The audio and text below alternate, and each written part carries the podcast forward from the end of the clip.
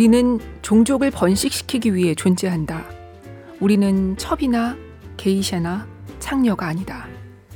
그와는 반대로 우리를 그 범주에서 배제시키기 위해 가능한 한 모든 조치를 취했다. 우리들에게서 쾌락의 요소는 철저히 제거했고 은밀한 욕망이 꽃필 여지도 전혀 없다. 우리는 다리 둘 달린 자궁에 불과하다.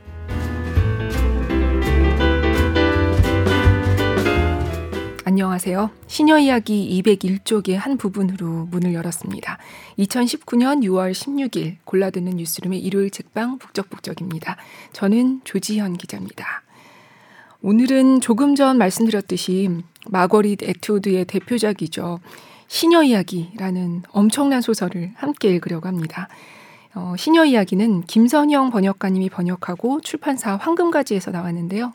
아무래도 소설이고 현존 작가이고 하다 보니까 많은 분량을 읽도록 허락받지는 못해서 오늘은 주로 앞부분 위주로 읽고 제가 그냥 얘기를 많이 해드리는 식으로 꾸려가 볼까 해요. 먼저 소설의 도입부 제일 첫 줄부터 읽어볼게요. 밤이라는 소제목의 일 장입니다. 그런데 방, 이 팟캐스트가 방통위 심의를 받지는 않지만 이 녹음이 에스비에스 홈페이지에도 올라가다 보니까 모든 연령대의 청취자가 듣는다는 가정 아래 제가 일장이 한 단락은 살짝 건너뛰고 읽도록 하겠습니다.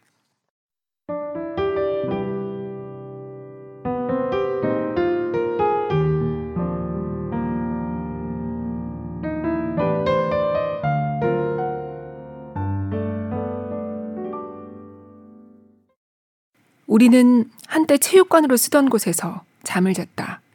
레커치를 한 나무바닥 위엔 한때 그곳에서 열리던 경기들을 위한 직선이며 동그라미들이 그려져 있었다. 농구 그물은 없었지만 링은 여전히 제자리에 달려 있었다. 실내를 빙 둘러 관중석으로 쓰던 발코니가 있었는데 그곳에 있으면 추인껌의 달콤한 흔적과 관전하는 소녀들의 향수 냄새, 그 속에 어우러진 자극적인 땀 냄새의 흔적이 희미하게 코끝에 닿았다. 사진을 보면 여자아이들은 처음에 펠트 스커트를 입다가 나중에는 미니스커트를, 그 다음에는 바지를 입었고 훨씬 더 훗날에는 한쪽 귀에만 귀걸이를 하고 머리에 요란한 초록색으로 군데군데 물들인 모습을 하고 있었다. 댄스 파티도 열렸을 법한 곳이었다. 음악의 여운은 쉽사리 사라지지 않고 오래도록 머무른다. 덧쓰고 지우고 그 위에 다시 덧쓴 양피씨의 글씨처럼 영영 들리지 않는 소리들이 겹겹이 포개어져 있고 스타일 위에 스타일이 겹치고 나지막히 깔리는 드럼 소리, 허어로운 흐느낌, 휴지로 만든 꽃다발, 마분지로 만든 악마들, 춤추는 사람들 위로 빛의 눈발을 흩뿌리며 빙빙 돌아가는 유리의 공들. 우리는 미래를 갈망했다. 우리는 어쩌다 터득하게 되었을까? 영영 채울 수 없는 허기를 갈구하는 이런 재능을 도대체 어디서 배워버린 걸까? 갈망이 공기 중에 떠돌았다. 그리고 지금도 대기 중에 감돌고 있다. 서로 이야기도 나눌 수 없도록 멀찍이 간격을 두고 일렬로 배치해둔 군용 간이 침대 위에서 잠을 청할 때면 허기는 공중을 떠돌다 무심코 표면으로 자주 떠올랐다. 우리는 아이들처럼 플란넬 시트를 깔고 군용 담요를 덮고 자는데 담요는 구시대 것이어서 아직도 유에스라는 글자가 찍혀있다. 옷은 곱게 개켜서 침대 mat 등받이 없는 의자 위에 놓아두었다. 순찰을 도는 사라 아주머니와 엘리자베스 아주머니는 가죽 혁대에 달린 가죽끈에 가축용 전기 충격기를 매달아 덜렁거리며 다녔다. 하지만 그들에게 총은 없었다. 제 아무리 아주머니라도 총을 덥석 맡길 만큼 신뢰받지는 못했다. 총을 지닐 수 있는 건 천사 중에서도 특별히 뽑은 간수들 뿐이었다. 그 간수들도 호출 없이는 건물 안으로 발도 들여놓을 수 없었고 우리 또한 산책할 때가 아니면 외출이 금지되어 있었다. 산책은 하루 두 번, 두 사람씩 짝을 지어 축구장을 도는 것인데 경기장 주위엔 철조망이 달린 사슬 울타리가 둘러쳐져 있었다. 천사들은 등을 돌리고 철조망 바깥에 서 있었다. 그들은 주로 두려움의 대상이었지만 솔직히 약간 다른 감정도 없지는 않았다. 그들이 쳐다봐 주기만 한다면, 말을 걸어볼 수만 있다면, 그러면 뭔가 주고받을 수 있을지도 모른다고 생각했다. 우리에겐 아직 몸이 있으니까. 그게 우리가 꿈꾸는 환상이었다. 우리는 소리를 거의 내지 않고 서로 속삭이는 법을 배웠다. 흐릿한 어둠 속에서 아주머니의 눈을 피해 팔을 뻗어 허공을 가로질러 서로의 손을 만질 수 있었다. 머리를 바짝 붙인 채로 옆으로 돌아 누워 서로의 입을 지켜보며 입술을 읽는 법을 터득했다. 이런 식으로 우리는 침대에서 침대로 이름을 교환했다. 알마, 제닌, 돌로레스, 모이라, 준.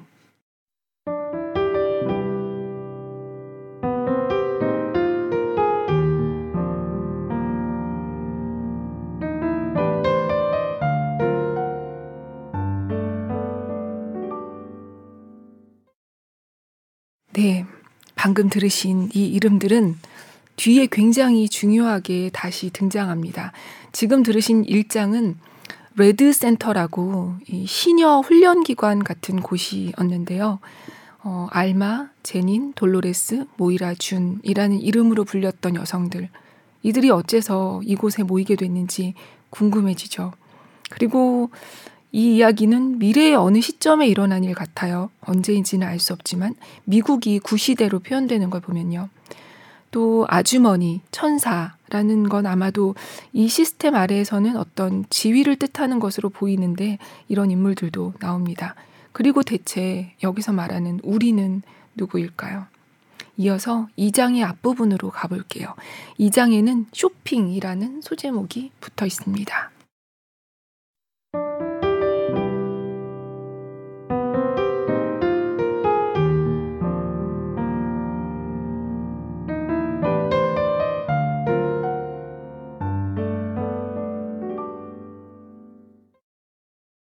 의자 하나, 탁자 하나, 등 하나. 머리 위 하얀 천장에는 화환 모양의 부조 장식이 있었고 그 한가운데는 덕지덕지 석고치를 한 텅 빈 공간이 보였다. 그곳은 얼굴에서 눈알을 뽑아낸 자리 같았다. 틀림없이 전에는 그 자리에 샹들리에가 있었을 것이다. 밧줄을 걸 수 있을 만한 물건은 그들이 모조리 드러내버렸다. 창문 하나, 하얀 커튼 두 장, 창문 아래에 작은 방석이 놓인 걸상. 창문이 살짝 열려있을 때면 어차피 창문은 활짝 열리지 않는다. 바람이 통해 커튼이 흔들린다. 나는 의자나 창가 자리에 앉아서 두 손을 모으고 이런 광경을 바라볼 수 있다. 유리창에 비친 햇살이 마룻바닥으로 툭 떨어지곤 한다. 좁고 긴 나무 널이 깔린 마룻바닥은 공들여 닦아서 광택제 냄새를 맡을 수 있을 정도다. 마룻바닥에는 천을 따 만든 타원형 바닥갈개가 하나 있다. 그들은 이런 양식을 아주 좋아한다. 여자들이 여가를 선용해 더 이상 쓸모가 없는 물건을 재활용해서 손수 만든 고풍스러운 민속공예, 전통적 가치로의 복귀, 낭비가 없으면 부족도 없다. 낭비하지도 않는데 어째서 나는 부족한 걸까? 의자 위의 벽에는 그림이 한 장 걸려있다. 액자 틀은 있지만 유리는 없다. 인쇄된 꽃그림, 푸른 붓꽃들, 수채화다. 꽃들은 아직 허락된다. 혹시 우리 모두가 똑같은 꽃그림, 똑같은 의자, 똑같은 하얀 커튼을 갖고 있는 건 아닐까? 정부 보급품으로. 군대에 들어왔다고 생각해. 리디아 아주머니는 말했다. 침대 하나, 싱글. 적당히 딱딱한 매트리스에 자투리 털들을 모아넣은 하얀 침대보. 침대에서는 그저 잠만 잘 뿐 아무 일도 일어나지 않는다. 아니면 잠도 못 자든지. 지나치게 많이 생각하지 않으려고 애쓴다. 지금은 다른 모든 물품들처럼 생각도 통조림으로 만든 군용 즉석식량인 레이션식으로 해야 한다. 생각하면 도저히 견뎌내지 못할 일이 너무 많다. 생각이 많으면 끝까지 살아남을 확률이 줄어드는데 나는 되도록이면 끝까지 버틸 작정이다.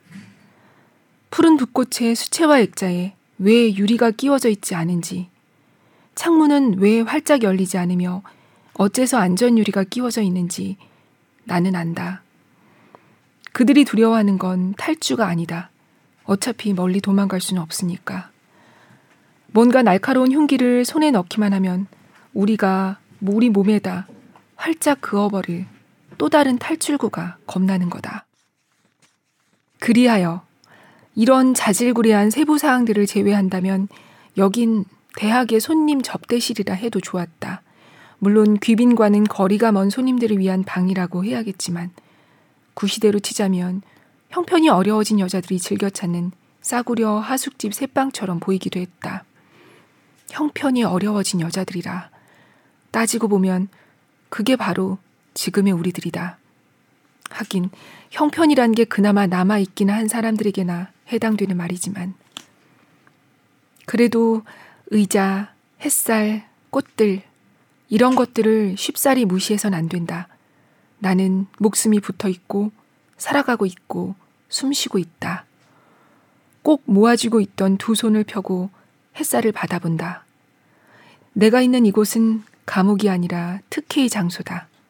흑백 논리를 사랑하는 리디아 아주머니의 말대로. 시간을 재는 종이 울리고 있다. 이곳에선 시간을 옛날의 수녀원처럼 종소리로 알린다. 또한 수녀원이 그러했듯이 거울도 몇 개 없다.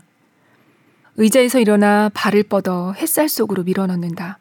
발을 감싼 빨간 구두는 굽이 났지만 그건 춤을 추기 위한 게 아니라 척추를 보호하기 위한 거다. 빨간 장갑은 침대 위에 놓여 있다. 장갑을 집어들고 손가락을 하나씩 밀어넣어 손에 낀다. 얼굴을 감싼 가리개를 제외하면 옷은 전부 붉은색이다. 피의 색, 우리를 정의하는 색이다. 치마는 발목까지 오는 풍성한 주름 스커트이고 드레스엔 가슴까지 이어지는 판판한 앞판과 손목을 덮는 긴 소매가 달려있다.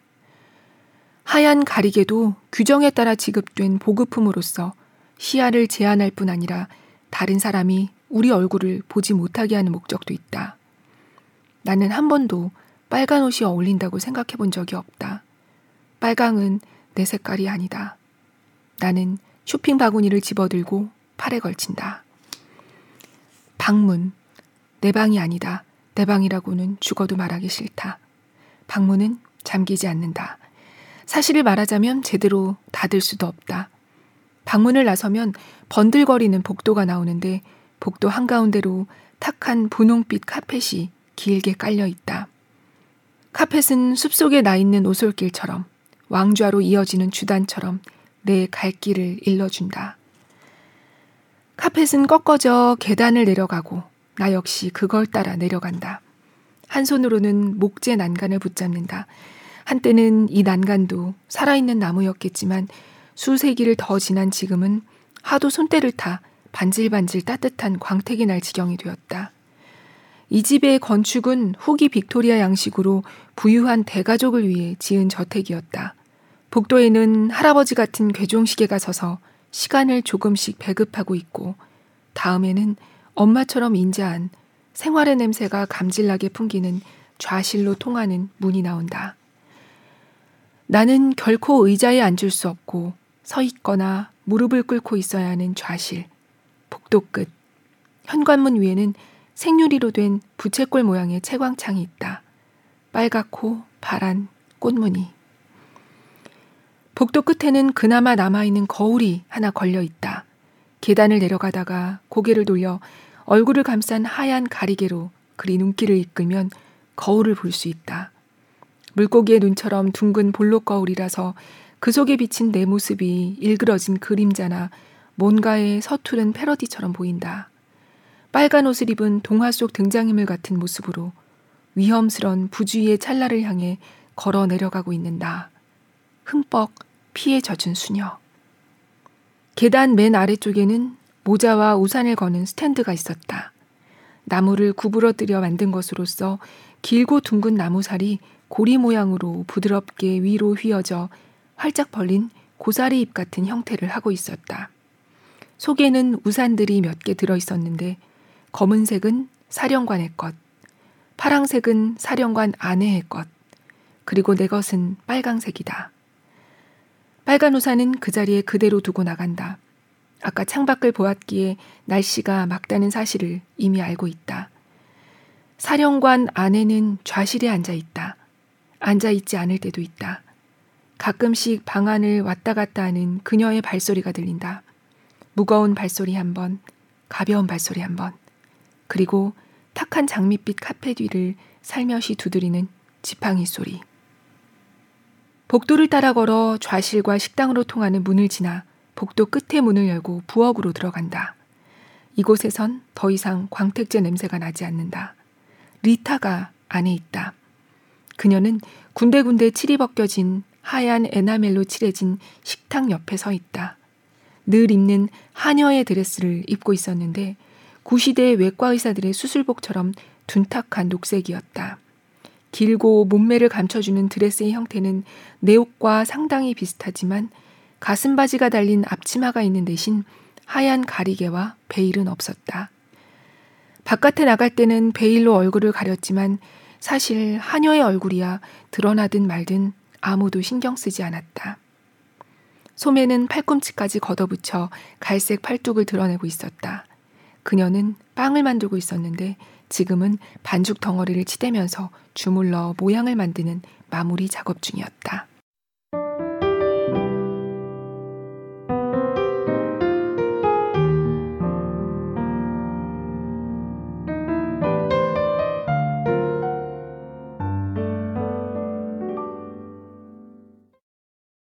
네, 방금 들으신 부분에서 드디어 화자, 나가 나왔죠. 그, 이 주인공이 사는 집은 사령관의 집이고 그의 아내도 있습니다.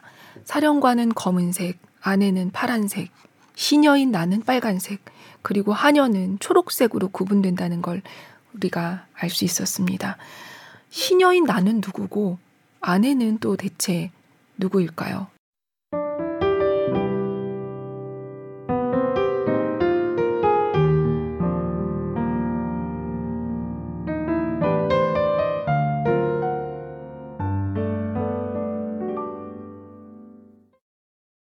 나는 뒷문으로 나가 정원에 들어선다.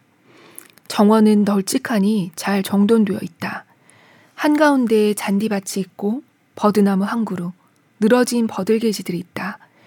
가장자리를 따라 화단이 빙 둘러쳐져 있는데 화단의 수선화는 시들어가고 있고 튤립이 컵 같은 콧봉오리를 열며 색채를 흩뿌리고 있다. 튤립은 새빨갛고 줄기 쪽으로 갈수록 붉은 빛이 점점 짙어진다. 마치 칼에 베었다가 막 아물기 시작하는 상처처럼. 이 정원은 사령관 아내의 관할구역이다. 깨지지 않는 안전유리창을 통해 바깥을 바라보다 보면 방석을 받치고 무릎 꿇고서 챙 넓은 원예용 모자에 하늘색 베일을 두르고 가위며 꽃들을 제자리에 묶을 노끈이 담긴 바구니를 한쪽 팔에 낀 아내의 모습을 가끔 볼 수 있다. 힘들게 땅을 파는 일은 사령관에게 파견된 수호자가 해야 하는 일이다. 사령관 아내는 지팡이로 가리키며 지시를 내린다. 아내 중에는 그런 정원을 가진 사람들이 많다. 정원은 아내들이 명령 내리고 가꾸고 돌볼 수 있는 공간이다. 내게도 한때는 정원이 있었다. 갈아엎은 흙냄새, 두 손에 모아진 구근들의 통통한 모양, 충만함, 손가락 사이로 후두둑 떨어지는 씨앗들의 메마른 부스럭거림, 그런 것들이 기억난다. 그런 식으로라면 시간이 훨씬 더 빨리 흘러갈 텐데. 가끔 사령관의 아내는 의자를 밖으로 내놓고 자기 정원에 그냥 앉아있기도 한다. 멀리서 보면 그 모습이 평화 그 자체처럼 보인다. 그녀는 지금 이곳에 없는데 그럼 어디 갔을까? 궁금해지기 시작한다. 뜻밖의 장소에서 사령관 아내와 마주치기는 싫다. 어쩌면 거실에서 관절염을 앓는 왼쪽 다리를 발판 위에 올려놓고 바느질하고 있을지 모른다. 아니면 일선에서 싸우는 천사들을 위해 스카프를 뜨고 있을지도 모른다. 솔직히 천사들에게 그런 스카프가 필요할 것 같진 않다. 사령관 아내가 만든 스카프들은 지나치게 화려하고 정교했기 때문이다. 그녀는 다른 아내들이 쓰는 십자가니 별무늬 따위에는 별로 관심이 없다. 너무 쉬웠기 때문이다. 그녀의 스카프를 보면 끝단을 가로질러 전나무들이 열맞춰 행진하거나 아니면 독수리들이나 빳빳한 인형들이 소년과 소녀, 소년과 소녀 이렇게 번갈아가며 나란히 수놓여 있었다. 성인 남자가 두를 만한 스카프가 아니라 아이들용이었다. 가끔 나는 이 스카프들이 천사들한테 보내기 위한 용도가 아니라 시로라기를 풀어 다시 공 모양으로 돌돌 만 후에 제 차례가 오면 다시 짜려는 게 아닐까 생각한다. 어쩌면 이런 일은 단순히 아내들을 바쁘게 만들어 그들이 존재하는 이유를 부여하기 위한 게 아닐까. 하지만 뜨개질을 할 수 있는 사령관 아내가 나는 부럽다. 손쉽게 성취할 수 있는 작은 목표가 있다는 건 좋은 일이다. 그녀는 내 어떤 점을 부러워할까? 피치 못할 상황이 아니면 그녀는 내게 말을 걸지 않는다. 나는 그녀에게 있어 치욕의 근원이지만 또한 필요 불가결한 존재이기에.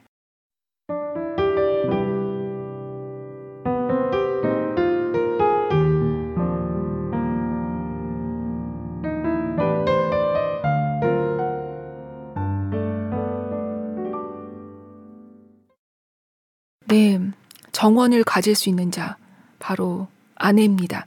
사령관의 법적인 부인이죠. 여기서 정원은 뭔가 상징적인 의미로 쓰이는 것 같아요. 생명체가 모여있고 거기서 번식이 일어나는 어떤 장소, 그거에 대한 통제권을 아내가 갖고 있는 거죠.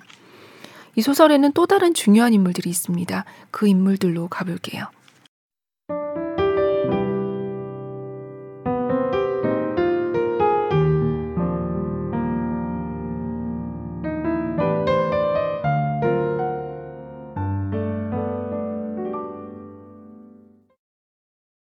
운전사는 수호자의 제복 차림이지만 멋을 부려 모자를 삐딱하게 쓰고 소매를 팔꿈치까지 걷어붙여 팔뚝이 드러났다. 갈색으로 보기 좋게 태운 살갗에는 점점이 붓으로 찍은 것처럼 검은 털이 삐죽삐죽 나 있었다.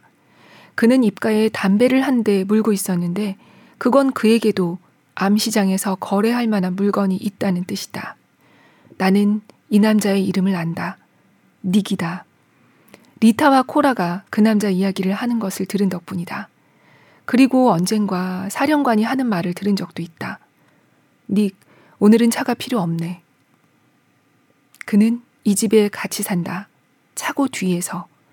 계급이 낮아서 한 번도 여자를 배급받은 적이 없다. 단 한 번도. 등급도 없는 것이다. 뭔가 결함이 있거나 윗선에 아는 사람이 없거나 둘 중 하나다. 하지만 행동만 놓고 보면 그는 이런 사실을 아예 모르거나 전혀 개의치 않는 듯하다. 지나치게 태연하고 별로 비굴하지 않다. 어리석어서 그럴 수도 있겠지만 솔직히 말하자면 내 생각은 다르다. 옛날 표현으로는 수상쩍다 아니면 구린내가 난다고 했을 거다. 도대체 어울리지가 않는다.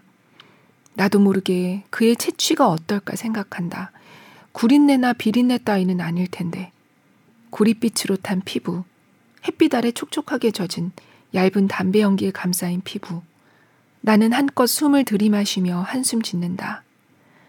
그는 나를 보고서 내가 자기를 바라보고 있다는 걸 알아차린다.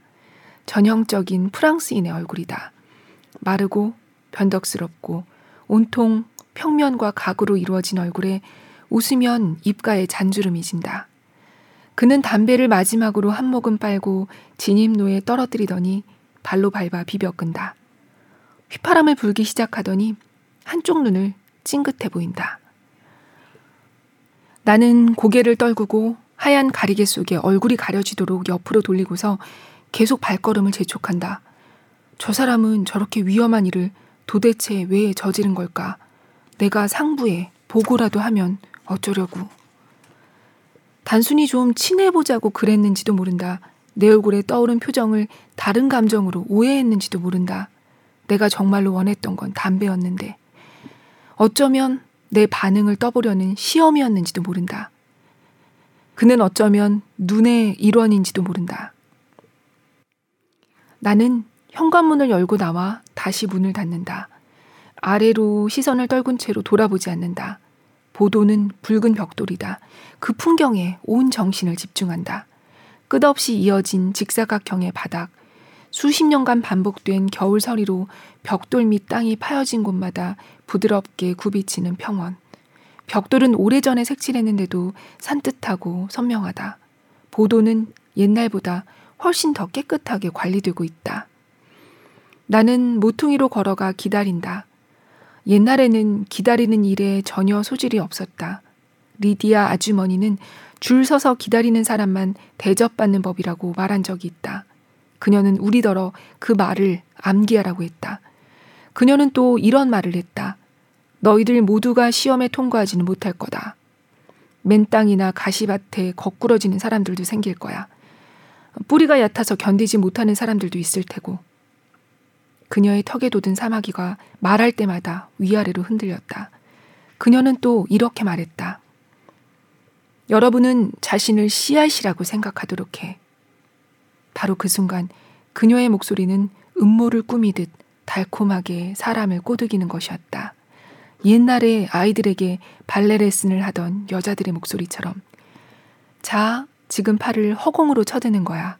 우리가 나무라고 상상하자 하고 말하던 그 목소리처럼 나는 구석에 서서 짐짓 나무인 척 해본다. 얼굴에 하얀 가리개를 두른 빨간색의 형체, 나와 똑같은 형체가 내 쪽으로 걸어온다. 그녀는 바구니를 들고 빨간 옷을 입고 있다. 그녀가 내 곁에 다다르자 우리는 서로를 감싸고 있는 하얀 천의 터널 넘어 서로의 얼굴을 흘낏 바라본다. 그 여자가 맞다.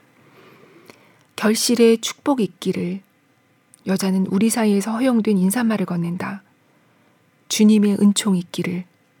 나는 대답한다. 역시 정해진 화답이다. 우리는 몸을 돌려 커다란 저택들을 지나 시내 중심가를 향해 함께 걷는다. 그곳에 갈 때는 반드시 두 사람씩 짝을 지어가야만 한다. 우리 신변을 보호하기 위해서라고 하지만 그건 정말 말도 안 되는 이유다. 보호라면 이미 충분히 받고 있다. 사실을 말하자면 그 여자는 나를 감시하는 첩자요. 나는 그녀를 감시하는 첩자다. 우리가 매일 하는 산책 중에 무슨 사고라도 일어나 한 사람이 그물망 밖으로 달아나기라도 하면 다른 한 사람이 책임을 져야 한다. 이 여자와 동행이 된 지 이 주일째였다. 지난번 동행이 어떻게 됐는지 나는 전혀 모른다. 그냥 어느 날 나와야 할 자리에 나타나지 않았고 이 여자가 대신 그 자리에 서 있었을 뿐. 그런 일은 꼬치꼬치 캐묻지 않는 법이다. 물어봤자 원하는 대답이 돌아올 리 없기 때문이다. 애초부터 해답이 없는 것이다. 이번 여자는 나보다 좀 더 통통하다. 눈동자는 갈색이고 이름은 오브글렌이다. 그녀에 대해 아는 것은 대충 그 정도가 끝이다. 그녀는 고개를 푹 숙이고 빨간 장갑을 낀 두 손을 모은 채 뒷발로 걷는 훈련을 받은 돼지처럼 종종대며 얌전하게 걷는다. 함께 걸어가는 동안 그 여자는 투철하게 정석적인 발언 말고는 한마디도 하지 않는다. 하지만 생각해보면 그건 나도 마찬가지다. 그녀는 이름만 시녀가 아니라 진짜 신봉자인지도 모른다. 그런 위험을 감수할 수는 없다.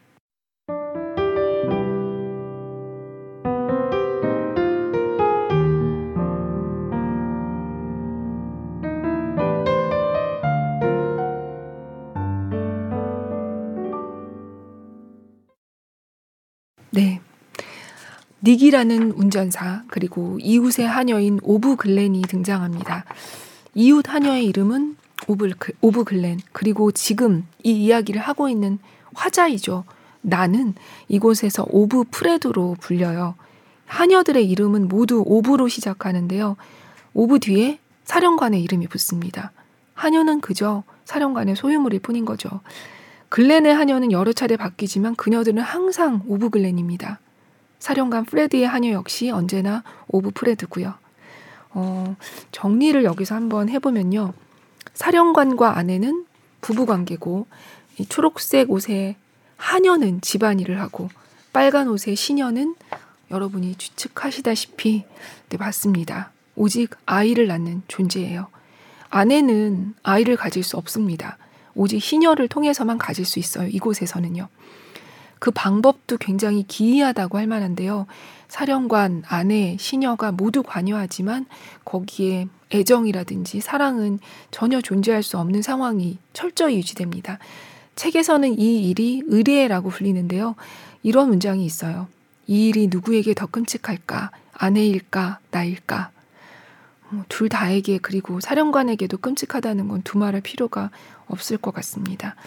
이곳은 바로 길리어드라는 이름의 국가라고 해야 할까요? 체제, 정권입니다. 모든 구성원이 통제되고 화폐도 없고 자유도 없는 서로 첩자가 돼서 감시하는 그런 체제예요. 중간에 아까 닉이 눈의 일원일지도 모른다고 했는데 이 눈이라는 그런 감시 조직도 또 따로 있고요.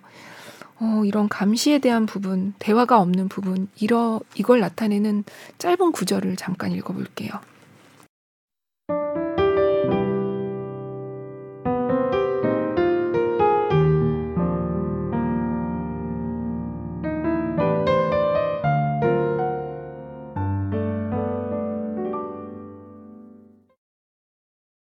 서로의 이야기에 그래 그런 마음 알아 라는 표시로 고개를 구두점처럼 끄덕거려 보일 수도 있을 텐데 특효약을 서로 알려주고 서로 자기가 더 아픈 데가 많다고 궁상맞게 경쟁이라도 하듯 한탄을 늘어놓고 처마에 앉은 비둘기들처럼 보드랍고 서글픈 단죄의 음색으로 소곤소곤 불평을 늘어놓을 텐데 아, 무슨 말인지 알아 라고 우리는 말하겠지.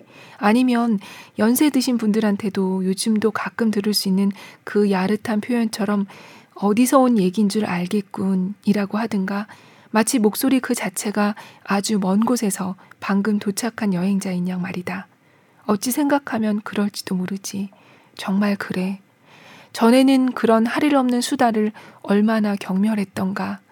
지금은 목마르게 갈망한다. 최소한 그건 대화니까, 일종의 교환이니까.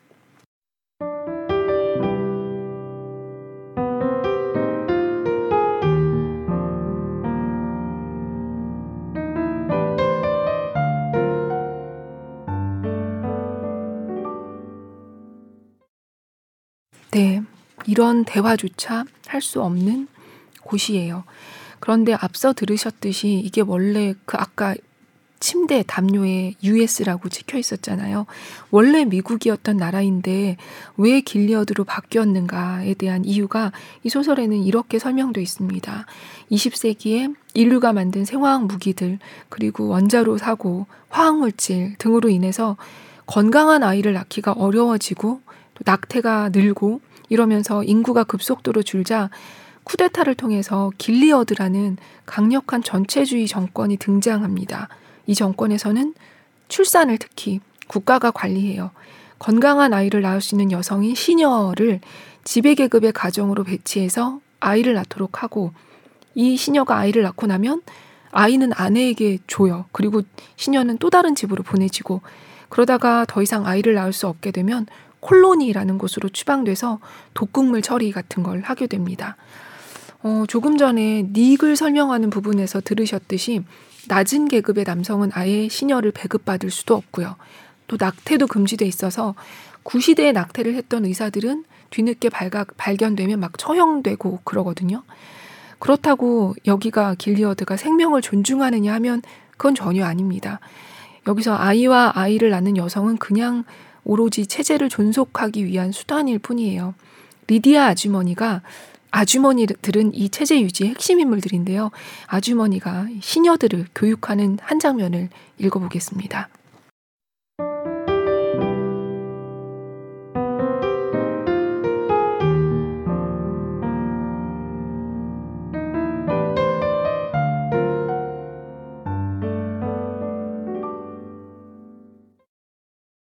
리디아 아주머니는 또 말했다. 여러분들은 엄청난 위험을 감수하는 거야. 하지만 여러분은 기습 돌격부대니까 미리 출진해 위험한 적진을 탈환해야 해. 위험이 클수록 영광도 큰 법.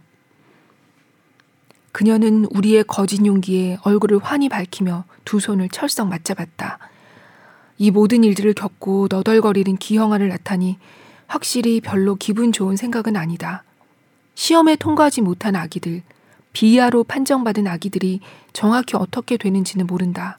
하지만 어딘가로 재빨리 신속하게 치워진다는 건 알고 있다. 유일한 원인 같은 건 없었어. 리디아 아주머니는 말했다. 그녀는 카키색 드레스 차림에 손에는 막대기를 들고 교실 앞에 서 있다. 예전에 지도가 걸려있던 흙판 앞에는 그래프가 있다. 수년, 또 수년에 걸친 인구 천 명당 출산율을 보여주는 그래프이다. 가파른 비탈이다. 제로 성장선을 지나 아래로, 아래로. 물론 미래가 없다고 믿는 여자들도 있었지. 세상이 그냥 폭발해버릴 거라 믿었던 거야. 그건 여자들이 잘 써먹는 핑계였지. 리디아 아주머니는 말한다. 그 여자들은 출산이 무의미하다고 말했지. 리디아 아주머니의 콧구멍이 좁아진다. 사악하기 짝이 없는 여자들. 그 여자들은 게을렀어. 게을러 터진 환양년들이었어.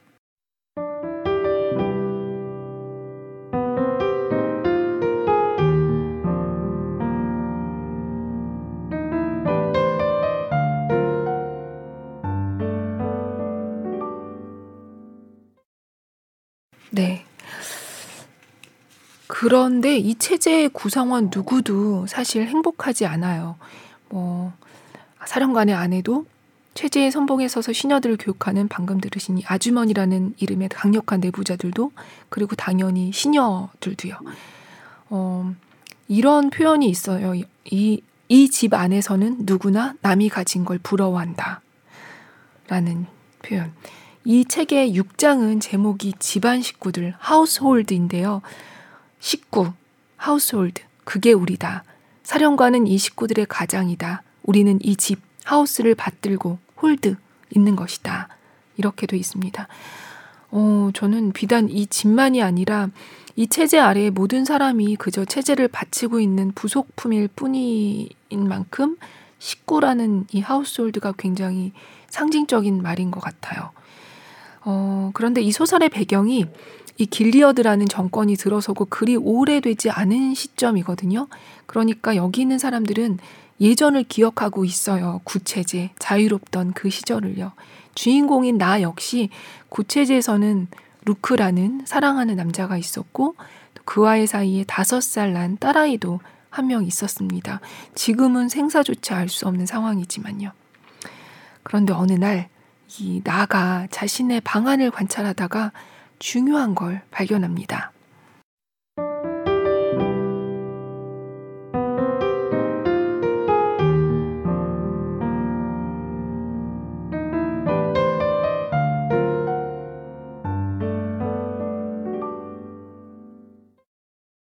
선반장은 사흘째 되던 날까지 아껴두었다. 우선 조심스럽게 선반장의 문부터 앞뒤로 살펴본 다음 노쇠 고리가 박혀있는 벽을 보았다. 그들은 어째서 노쇠 고리들을 무심히 보아넘긴 걸까? 어째서 저것들을 제거하지 않았지? 바닥에 너무 가까운가? 그래도 스타킹 한 짝만 있으면 된다. 그 다음에는 플라스틱 옷걸이들이 걸려있는 긴 봉 옷걸이에 걸린 내 드레스들, 추운 날씨에 두르는 빨간 양모 망토, 그리고 숄. 그러고 나서 마룻바닥을 살펴보려고 무릎을 꿇었는데 바로 거기 그게 있었다. 아주 작은 글씨로, 핀으로, 아니 어쩌면 손톱으로 가장 짙고 시커먼 그림자가 지는 자리에 긁어쓴 그 글씨들은 상당히 최근에 쓴 듯 또렷이 보였다. 놀리테 테 바스타르데스 카르브런도름. 무슨 뜻인지, 심지어 어느 나라 말인지도 알 수 없었다. 라틴어일 거라 추측했지만 나는 라틴어를 전혀 몰랐다. 하지만 아무튼 그건 메시지였고 글로 쓰여 있었다. 그것만 해도 금기였는데다가 아직 들키지도 않았다. 나 말고 아무도 보지 못했다. 그리고 그 메시지는 나를 향한 것이었다. 누구든 다음에 올 사람에게 보내는 메시지였다. 이 메시지를 생각하면 기분이 좋아진다. 이 미지의 여인, 그녀와 내가 교류를 나누고 있다는 생각에 즐거워진다. 그녀가 미지의 여인이기에 만약 아는 사람이었다고 해도 나는 그녀에 대해 단 한마디도 듣지 못했다. 그녀의 금지된 메시지가 들키지 않고 최소한 다른 한 사람에게 전해졌다는 사실이 기쁘다. 내 선반장 벽에 밀려와 내가 열고 읽었다는 사실이 기쁘다.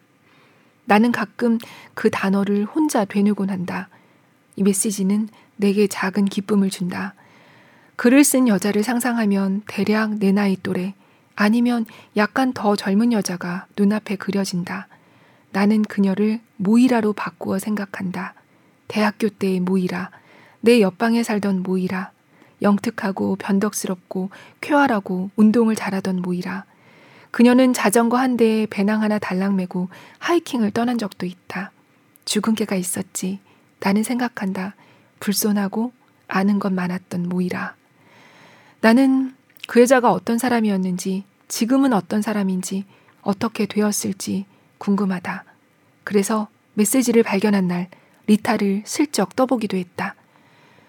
내 방에 있던 여자 누구예요? 나는 말했다. 나보다 먼저 왔던 여자요. 내가 질문을 달리했더라면 예컨대 내가 오기 전에 그 방에 다른 여자가 있었었나요? 라고 물었더라면 아무 대답도 듣지 못했을 것이다. 어느 여자? 리타는 말했다. 툴툴거리고 의심에 찬 목소리였지만 사실 생각해보면 나한테 말할 때는 언제나 그렇다. 그럼 한 사람이 아니었던 모양이다. 이 년의 기간을 다 채울 때까지 머물지 못하는 여자들도 있다. 이런저런 이유로 다른 곳으로 보내지는 여자들도 있다. 아니 어쩌면 전근을 간 게 아니라 사라져버리는 걸까? 쾌활한 여자요. 나는 추측으로 대충 때려 맞췄다. 죽은 개가 있는. 그 여자 알아? 리타가 물었다. 어느 때보다도 의심에 찬 목소리로. 옛날에 알던 여자예요. 여기 있었단 얘기를 들었죠. 나는 거짓말을 했다. 리타는 이 얘기를 순순히 받아들였다.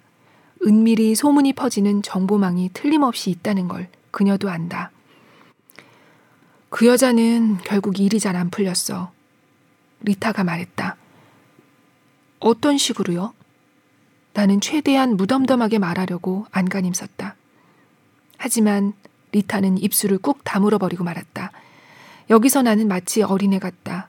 내가 들을 수 없는 이야기들이 있다. 모르면 다치는 법이 없어. 리타는 그렇게 말했을 뿐이다.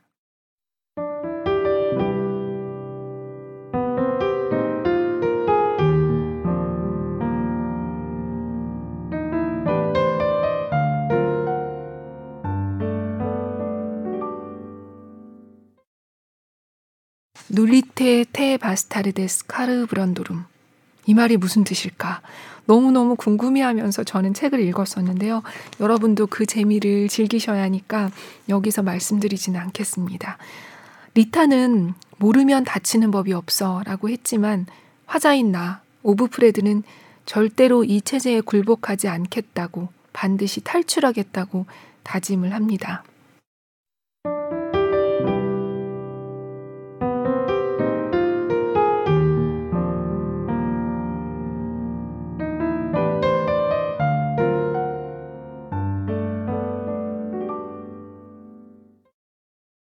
내 이름은 오브프레드가 아닌 다른 이름이다.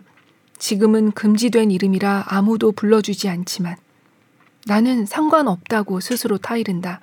이름이란 건 전화번호와 같아서 다른 사람들에게나 쓸모있는 거라고. 하지만 스스로를 위로하는 말일 뿐 사실이 아니다. 이름은 중요한 문제다. 나는 그 이름의 기억을 숨겨놓은 보물처럼 언젠가 다시 돌아와 파넬, 나만의 보물처럼 간직하고 있다. 그 이름이 묻혀있다고 여기고 있다. 나의 진짜 이름에는 마력이 있다. 상상할 수도 없이 아득한 과거로부터 지금까지 살아남은 부적 같은 마력이.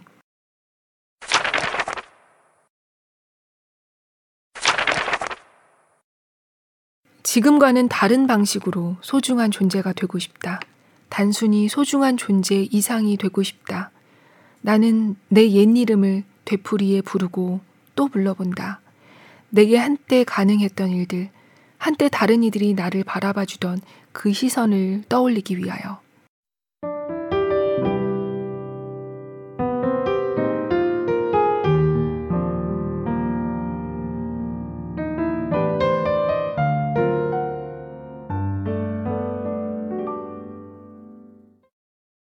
어, 저는 이 책을 읽으면서 이름에 대해서 또 다시 생각해보게 됐었어요. 하루에도 여러 번 불리는 제 이름, 그리고 제가 제 아이 이름을 지으면서 그 이름이 아이에게 가져다 주길 기대했던 많은 것들, 그리고 역사적으로 이름을 빼앗겨야 했고 이름을 잊은 채 사라졌던 사람들, 그리고 이 책 외에 다른 소설 속에서 이름조차 없이 등장했던 수많은 인물들, 그리고 여기서 이 오브 프레드의 진짜 이름이 무언지는 책 끝까지도 밝혀지지 않아요. 그래서 독자들이 어, 여러 상상을 하기도 하고, 그 앞에, 맨 앞에 읽어드렸던 준이라는 이름으로 추측을 하기도 하고 그러는데요. 네, 그렇습니다. 그리고, 어, 이름도 그렇지만, 우리가 어떤 시스템 안에서 그냥 흘러가는 대로 산다는 거에 대해서도 많이 생각하게 됐는데요. 어, 한 부분 읽어볼게요.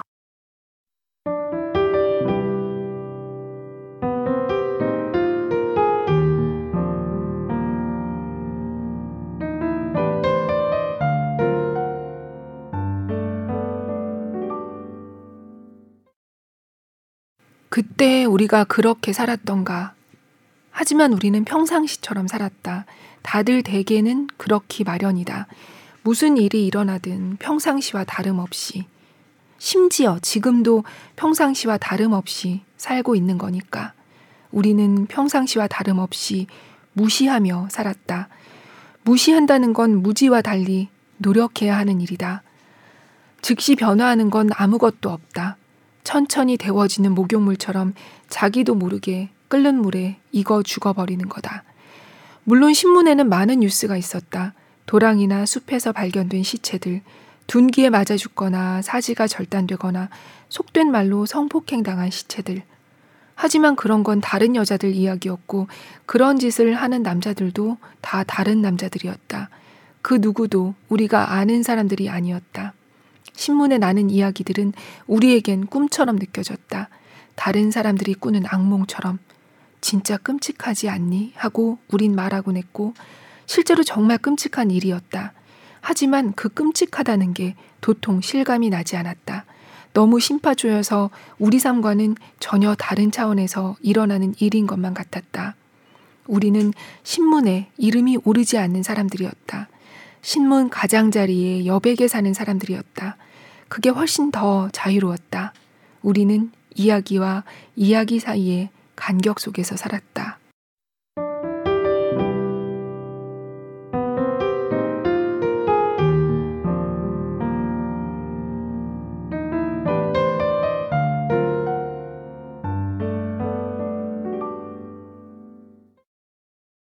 신문에 이름이 오르지 않는 사람들, 이야기와 이야기의 간격 속에서 살았던 알마, 제닌, 돌로레스, 모이라, 주는 이 길리어드라는 체제에 억압받고 휘둘리게 되고, 이야기 속에서 사는, 신문으로 치면 그 기사 안에 인물들이 됩니다. 엄청난 일들을 겪게 돼요. 어, 그리고 이 책 뒷부분에 가면 시녀, 주, 이 주인공인 오브 프레드와 사령관, 아내, 그리고 운전수 닉 사이에서 은밀한 거래도 이루어지고요. 이 소설 시녀 이야기는 워낙 퍼즐처럼 독자가 하나하나 맞춰가고 추측하고, 또 그 추측이 어긋나고 작가에게 허를 찔리고, 그런 재미가 크기 때문에 청취자분들의 재미를 최대한 빼앗지 않기 위해서 직접 읽으셨을 때 전혀 스포일러가 안 될 것 같은 부분만 오늘 읽어드렸거든요. 비교적 지루한 부분. 어, 만약에 출판사에서 마음껏 읽으세요 했어도 많이 못 읽었을 거예요. 이 퍼즐을 맞추는 즐거움과 소설 속 상황이 주는 괴로움, 작가가 막 나를 쥐락펴락하는 기분, 이런 거를 제가 뺏고 싶지는 않습니다. 그리고 이 책은 앞부분 상황 설정이 좀 복잡하지만 그걸 읽고 나면 그 뒤는 정말 손에서 책을 놓을 수 없게 읽히기 때문에, 이렇게 오늘 저랑 앞부분을 읽으셨으니까 아마 청취자 여러분들은 더 술술 읽으실 것 같습니다. 어, 이 책의 제일 뒤에는 마치 부록인 것 같지만 엄연히 소설의 한 부분인 시녀 이야기의 역사적 주해라는 글이 붙어 있어요. 이천백구십오년 유월 이십오일 누나비트의 디네이 대학이라는 이 가상의 곳에서 열린 국제 역사학술 총회의 속기록이라고 돼 있는 뭐 인류학자, 사학자들이 모여서 길리어드에 대한 연구를 발표하는 내용입니다. 이 글을 통해서 앞에서 이 나의 독백이자 회고 형식으로 쓰여진 글에 대한 의견들을 나누는데요. 독자가 글을 읽으면서 가졌을 궁금증이라든지 이야기의 논리적인 배경 같은 것도 설명이 되고요. 어, 여기서는 또 스포일러가 안 되기 위해서 아주머니를 설명하는 부분을 한번 잠깐 읽어볼게요.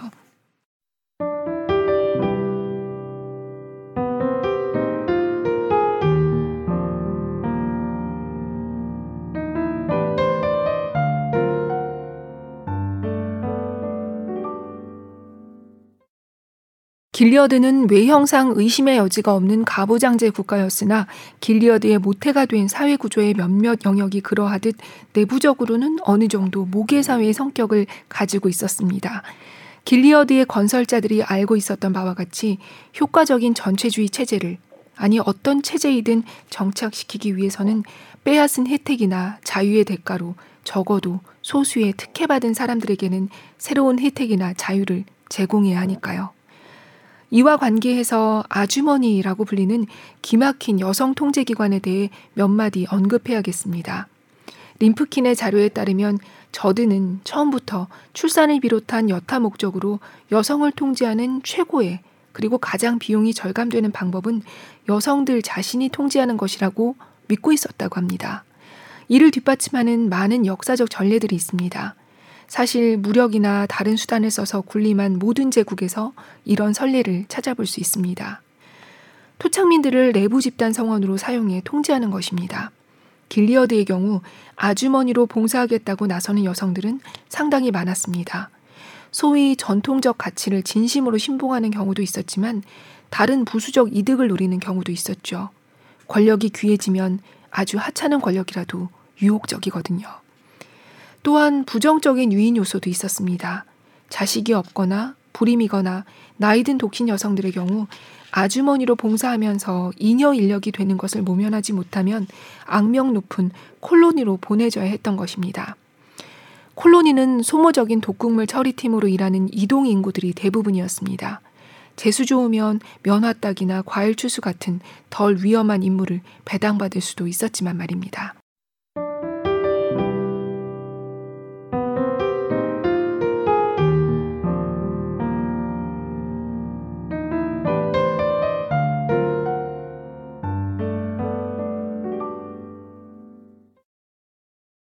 네, 이렇게 그 길리어드가 어떻게 설계됐는지, 그리고 그 인물들은 어떤 역할을 맡는지 뭐 이런 설명도 나오고, 또 각 등장인물들이 이 이야기 길리어드가 생기기 전후에는 어떤 일이 있었고 또 결국 어떻게 됐을지에 대한 추측도 학술대회라는 형식을 빌어서 이 맨 뒤에 나옵니다. 어, 그런데 이 학술대회가 열린 시점이 이천백구십오 년이잖아요. 어쩌면은 그때까지는 길리어드가 지속되지는 않는다. 이 징그러운 정권이 적어도 어느 한 시점에 머물렀다가는 사라진다. 이게 작가가 주는 일망의 희망일까? 이런 생각이 저는 들기도 하더라고요. 그리고 이 책의 마지막 문장이 독특해요. 혹시 질문 있습니까? 라고 끝나거든요. 어, 독자들에게 엄청난 질문 덩어리를 던지고서 책은 혹시 질문 있습니까? 이렇게 물으면서 끝나요. 제가 이 책을 다 읽은 게 새벽 네 시쯤이었는데요. 어찌나 그때 누구랑 얘기가 하고 싶었는지 모릅니다. 빨리 이 책에 대해서, 나의 궁금증에 대해서 누군가와 얘기를 해야만 해. 이런 생각이 들었었어요. 음, 이 책이 출간된 건 천구백팔십오 년, 그리고 쓰인 건 천구백팔십사 년입니다. 굉장히 오래전이죠. 이 책이 조지 오웰의 천구백팔십사와 함께 대표적인 디스토피아 소설로 손꼽히는데요. 시녀 이야기가 쓰인 게 마침 천구백팔십사 년이라는 것도 되게 신기한 우연인 것 같아요. 어, 캐나다 작가인 이 저자 마거릿 애트우드가, 이분은 천구백삼십구 년생이에요. 우리 나이로 여든인데요. 이분이 천구백팔십사 년 당시에 서베를린에 머물면서 이 소설을 썼다고 해요. 당시 냉전 체제 하에 분단 국가였던 독일 사회의 분위기가 이 전체주의를 다루는 소설을 쓰는 데 큰 영향을 미쳤다고 마거릿 애트우드가 여러 인터뷰에서 말했습니다. 어, 이 소설이 나온 지 삼십 년도 넘었고 넘었지만 그동안 사십 개가 넘는 언어로 번역됐고 또 영화로도 만들어지고 오페라, 발레, 그래픽 노블로도 나왔고요.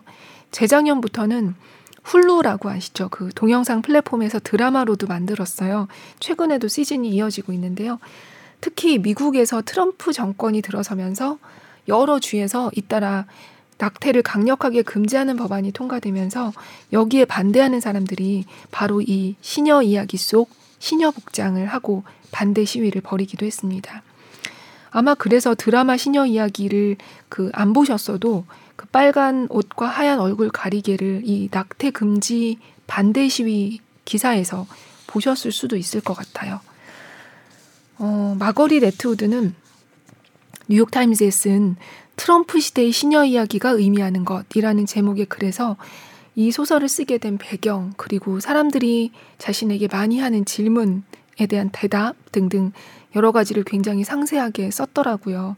거기서 작가는 사회의 질서라는 게 얼마나 하룻밤 만에 바뀔 수도 있다는, 있는 것인지, 또 변화라는 게 번개처럼 빠를 수도 있다는 걸 자신은 직접 경험했다. 오랜 시간, 뭐 이 차 대전, 냉전 이런 걸 거치면서. 그래서 그런 일이 있겠어? 라는 장담 같은 건 없다. 이렇게 말해요. 그리고 실제로 역사적으로도 많은 전체주의 시스템이 복장으로 사람들을 구별짓고 통제했고 또 아기를 뺏고 출산을 제한하고 이런 일도 실제로 아주 많이 일어났고, 이 소설은 그래서 미래에 대한 예측이 아니라 오히려 그 반대의 의미, 자세히 씀으로써 그런 일이 일어나지 않기를 바라는 거다. 이렇게 썼더라고요. 작가는 특히 이 책이 어, 이 여성의 증언의 형태라는 걸 굉장히 강조하는데요. 오브 프레드가 자신의 목소리가 누군가에게 닿기를 바라면서 기록을 남기고 그 목소리가 실제로 또 발견이 되고요. 그래서 마거릿 애트우드는 그렇게 썼어요.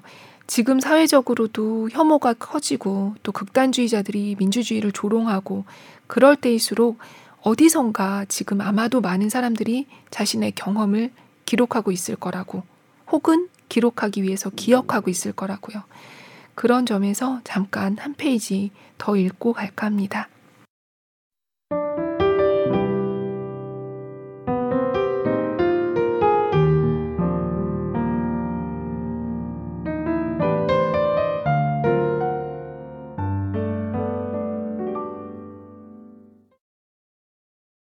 이게 내가 꾸며내는 이야기라고 믿고 싶다. 그렇게 믿을 필요가 있다. 반드시 믿어야만 한다. 이런 것들이 꾸며낸 이야기일 뿐이라고 믿을 수 있어야 살아남을 가능성이 높아진다. 이게 만일 내가 꾸며낸 이야기라면 결말은 내 마음대로 할 수 있다. 그렇다면 이야기는 언젠가 끝이 나고 진짜 삶은 그 후에 이어질 것이다. 끝낸 자리에서 다시 시작하면 된다. 이건 내가 지어낸 이야기가 아니다. 한편으로는 내가 머릿속으로 지어낸 이야기이기도 하다. 쓴다기보단 말로 지어낸 이야기이긴 하지만 내겐 필기도구도 없을 뿐더러 있다 하더라도 경우를 막론하고 글쓰기는 엄금이기 때문이다. 하지만 아무리 내 머릿속으로만 하는 이야기라 해도 이야기인 이상 누군가 듣는 사람이 있게 마련이다. 이야기를 자기 자신에게 들려줄 수는 없는 노릇이다. 언제나 청자가 있기 마련이다. 심지어 아무도 없더라도 말이다. 이 이야기는 꼭 편지 같다. 친애하는 당신에게 하고 나는 말할 테다. 이름 없는 당신에게라고. 이름을 붙이면 당신을 실제 세계에 연루시키게 될 텐데 그러면 훨씬 더 위험해지고 훨씬 더 부담이 커진다. 저 바깥 세상에 당신이 살아있을 가능성이 얼마나 될지 그 누가 알겠는가. 당신, 옛날의 고리타분한 사랑 노래들처럼 그냥 당신이라고 부르련다. 당신은 꼭 한 사람이 필요는 없다. 당신은 수천 명일 수도 있다. 지금 당장 목숨이 경각에 달린 건 아니다. 나는 당신에게 말하겠다. 당신이 내 말을 들을 수 있다고 가장하련다. 하지만 소용없다. 당신은 듣지 못한다는 걸 너무나 잘 알고 있으니까.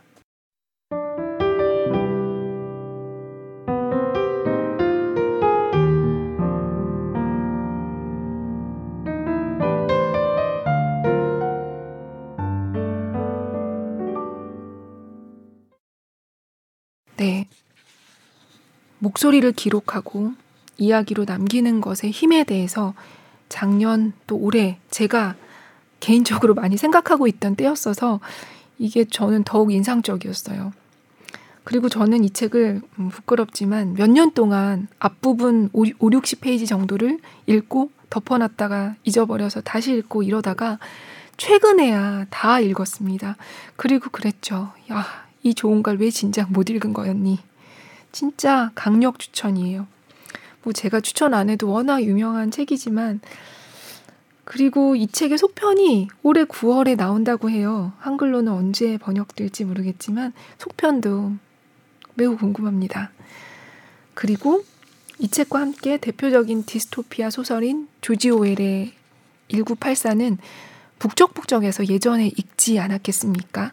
이천십육년 일월 삼십일일에 업로드했었어요. 오랜만에 이것도 들어보시면 좋을 것 같아서 에스비에스 홈페이지에는 제가 링크를 걸어놨고요. 팟빵으로는 무려 백삼십 페이지까지 거슬러 올라가시면 나오는데요. 사실 제일 빠른 거는 에스비에스 홈페이지나 포털에 북적북적 천구백팔십사 이렇게 치시면 바로 나옵니다. 네, 오늘도 들어주셔서 감사합니다.